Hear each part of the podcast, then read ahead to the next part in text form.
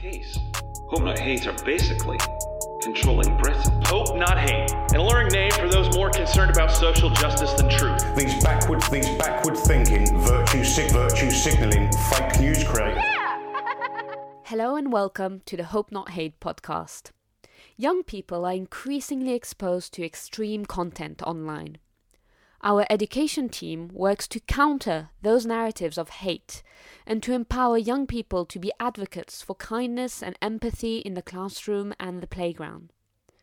To coincide with the launch of the Hope Education Fund, a new way that people can support our schoolwork, we asked Owen Jones, our Education and Training Director, Terry, a teacher at a secondary school, and Robbie Mullen, a former member of the Nazi terror group National Action, to talk about radicalization in schools.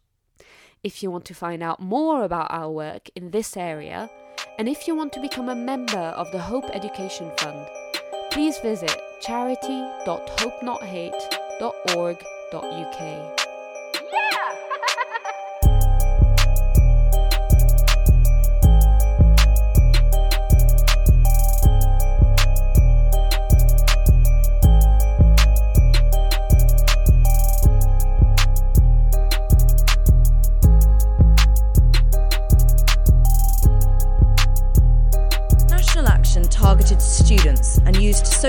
social media to spread its bile.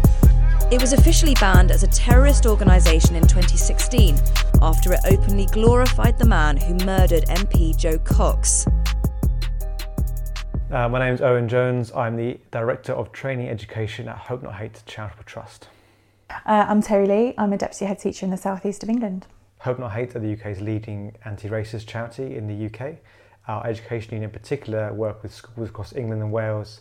Today we're going to learn about Robbie's story. Robbie was a member of a prescribed terrorist organisation uh, called National Action and we're going to learn about why he got involved with that and then why he came out of it and most importantly we're going to try and use that learning to prevent other students going down the same path. National Action was uh, an extreme far right group in the United Kingdom.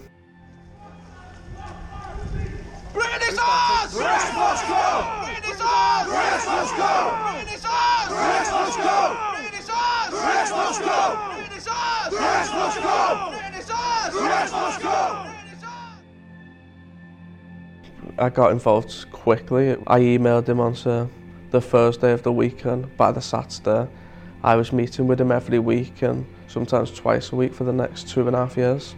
The, the group basically become my life. Many students in the age bracket we deal with, key stage two to five, a lot of them going through troubled times. They got adolescents to go through, and they come up with some views that may not be too healthy. But what we're talking about here today is extremist ideology. They were a National Socialist group, so they believed the same as the Germans in the 1930s. We should be blaming the Jewish vermin, the Jewish parasites that come into our country. They infest their way into our government administration, our government bureaucracy. From what we've heard from the police, is that with the people in the more extreme end, so Robbie was part of the most extreme group uh, this country's ever seen in terms of neo-Nazism, is that often when they're confronted by it, they've been trained to not talk about it. I think if you challenge someone who'd drawn a swastika in their pencil case and they try to laugh it off or claim it was banter, you know that person needs to be dealt with internally through the normal channels of the school. If they're refusing to talk about why they've done it or refuse to uh, answer where they got it from, what inspired them, that's, that's for a sign for us that things are much deeper and that's probably where you should seek external help. One of National Action's like main ideas was that the Holocaust never happened and that they wanted a real Holocaust. They wanted to gas the Jews, they wanted to genocide them by any means. In the end, it wasn't just about all Jews should be dead, it was pretty much everyone who disagreed with National Action should be dead. It was them and us. That's how the group seen it. It was us against the world. So they literally believed everyone was a legitimate target. This has been the most horrific incident we have ever faced here in Greater Manchester. Corey, get round this way. So National Action's response to the bombing in Manchester was it was beneficial to the cause. We went to the memorial or the event on the Saturday afterwards and there was a sense of gloating, uh, joking. Very few of your students will ever come in contact with a group like National Action. However, there are groups that are on the fringes of things like this, such as the English Defence League, uh, where you should be as worried about the consequence of it, even though their ideology is not quite as extreme as National Action's were. So that's what we need to be doing. Jack Renshaw, 23 years old, a man accused of being a neo Nazi, who today dramatically admitted planning to kill a Labour MP and threatening to kill a police officer. Uh, getting involved in National Action, I was so hard seeing National Action about. One of the biggest things for, for young people is the, the slickness of their websites and their video productions, things like that. They were young around my age and the videos were slick and professional looking.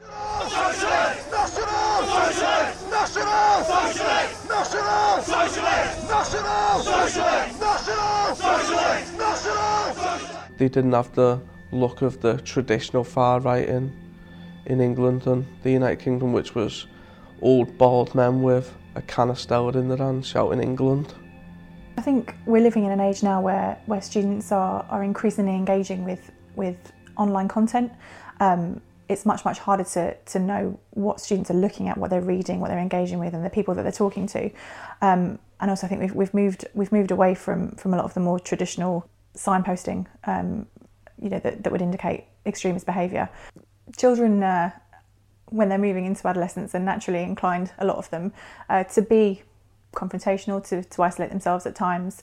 Uh, so there's a multitude of things you can look for. Um, any one of them on their own could could just be kids being kids, teenagers being teenagers. Um, but things like uh, increasingly um, isolating themselves from their friends, a, a, a significant change in, in, a friendship group, um, perhaps being more vocal um, about their views and more argumentative when people challenge it. So students can, can present with, with arguments that are a lot stronger than, than you would expect when, when they're talking about these views. Um, and these might be, you know, racist comments, they could be um, homophobic or, or, or, sexist comments. When students are using a register that is out of character, uh, where it sounds like perhaps they're like sound bites, they might have heard them from someone else. That, that's the kind of thing that you, you might that might ring alarm bells. I think a lot of people have a sense that people don't care about them and don't care about the viewpoint kind of thing. So a lot of them seem to be the kid that get bullied at school. Once they get involved with a group like National Action, then they've got this big group of friends who ain't, who ain't getting bullied. Who they get that sense of they're not going to get bullied anymore.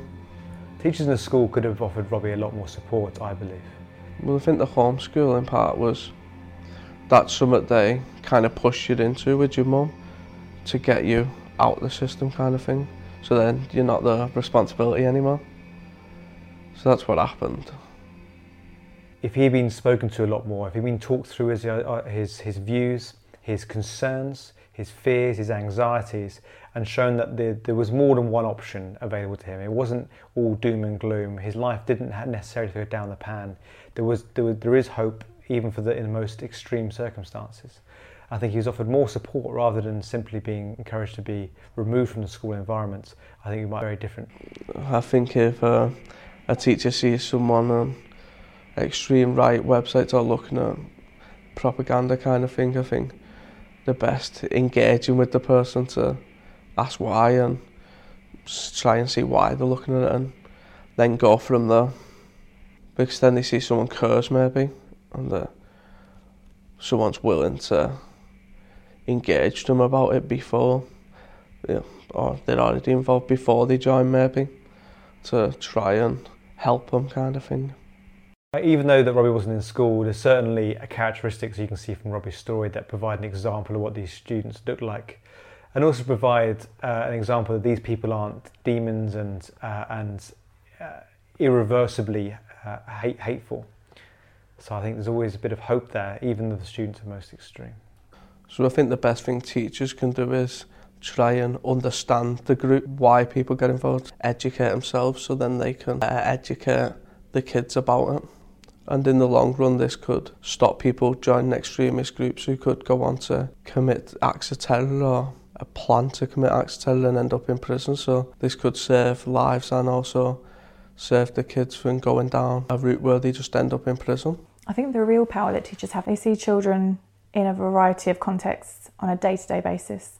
Um, and so they're able to spot patterns and changes quite quickly. Things that parents and, and carers might not have are the structures that schools have. But the very nature of what teachers do, you know, education, um, you know, that that's that goes far beyond the curriculum. It's not just about English, maths, science, history. It, it's about um, growing the whole person and having the holistic view of the, of the student.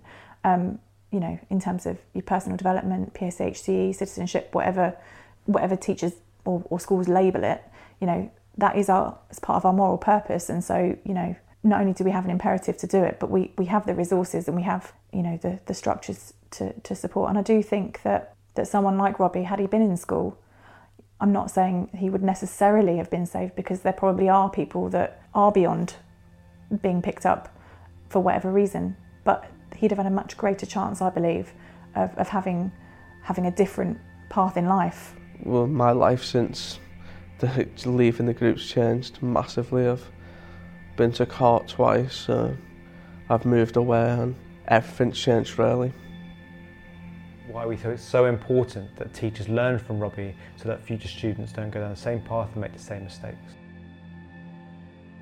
Hope Not Hate primarily offer free workshops in classrooms to students from Key Stage 2 to Key Stage 5 where we discuss prejudice, discrimination and stereotyping. I think it's important we offer it for free because many schools are facing very, tough financial times. We find that the areas where our work's at most needed is unfortunately in the, some of the poorest parts of the country where actually they can't afford services such as ours, which is a real shame and we do not want the decision whether Hope Not Hate come in or not to be decided on your budget, just simply on whether you think we're needed or not. And if you want to get these in your school, you just email us at education at hopenothate.org.uk and we'll sort it out from there. Thank you for listening to this episode of the Hope Not Hate podcast.